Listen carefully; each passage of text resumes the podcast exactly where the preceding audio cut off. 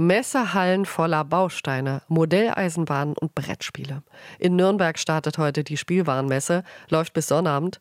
Für die Spielzeugindustrie eine Möglichkeit, Neuheiten und Trends zu präsentieren.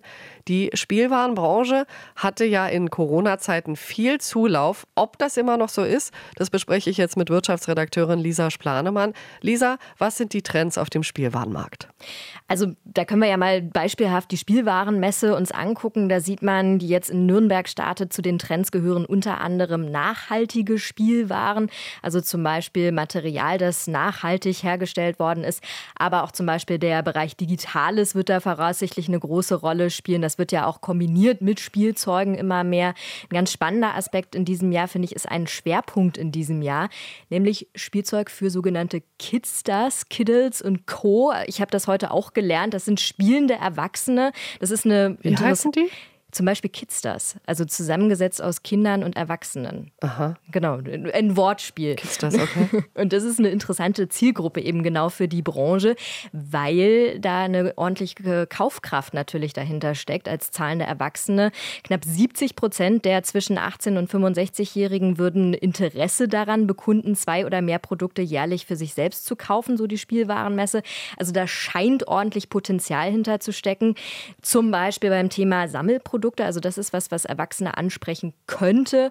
Und insgesamt sind da ab heute 2000 Aussteller zu sehen auf rund 165 äh, Quadrat, äh, 1000 Quadratmetern Fläche. Und das Ganze läuft eben bis zum 3.2.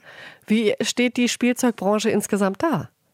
Also das Spielzeug war ja vor allem in Corona-Zeiten besonders gefragt. Du hast es ja eingangs schon mal kurz angedeutet. Das war eine Beschäftigungsmöglichkeit, gerade in Zeiten von Homeschooling, Homeoffice.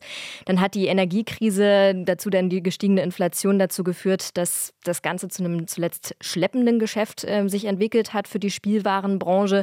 Für den Gesamtmarkt rechnet der Deutsche Verband der Spielwarenindustrie mit einem Minus von rund 5 Prozent zuletzt. Also man sieht ein leichter Rückgang. Gut läuft es dagegen aktuell für Gesellschaftsspiele wie zum Beispiel Puzzle. Also die sind nach wie vor gefragt. Und auch das Weihnachtsgeschäft ist ja eine wichtige Zeit für die Branche. Auch da wohl eher ein durchwachsenes Geschäft zeigen die Entwicklungen zuletzt. Also man kann insgesamt sagen, nicht, nicht ganz so rosig, wie sich die Spielwarenbranche das vermutlich eigentlich wünscht. Und vor welchen Schwierigkeiten stehen die Spielzeughersteller? Also einerseits ist die Konkurrenz sehr groß. Gerade auch in Zeiten von Digitalisierung muss man sich natürlich auch Alternativen überlegen.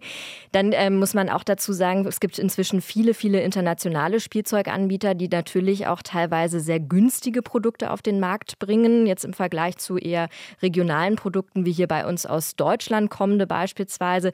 Es müssen dementsprechend neue Trends gesetzt werden, haben wir zuletzt gesehen. Unter anderem ist das passiert durch den Barbie-Film. Da hatte dann unter anderem die Firma Mattel enorm von profitiert.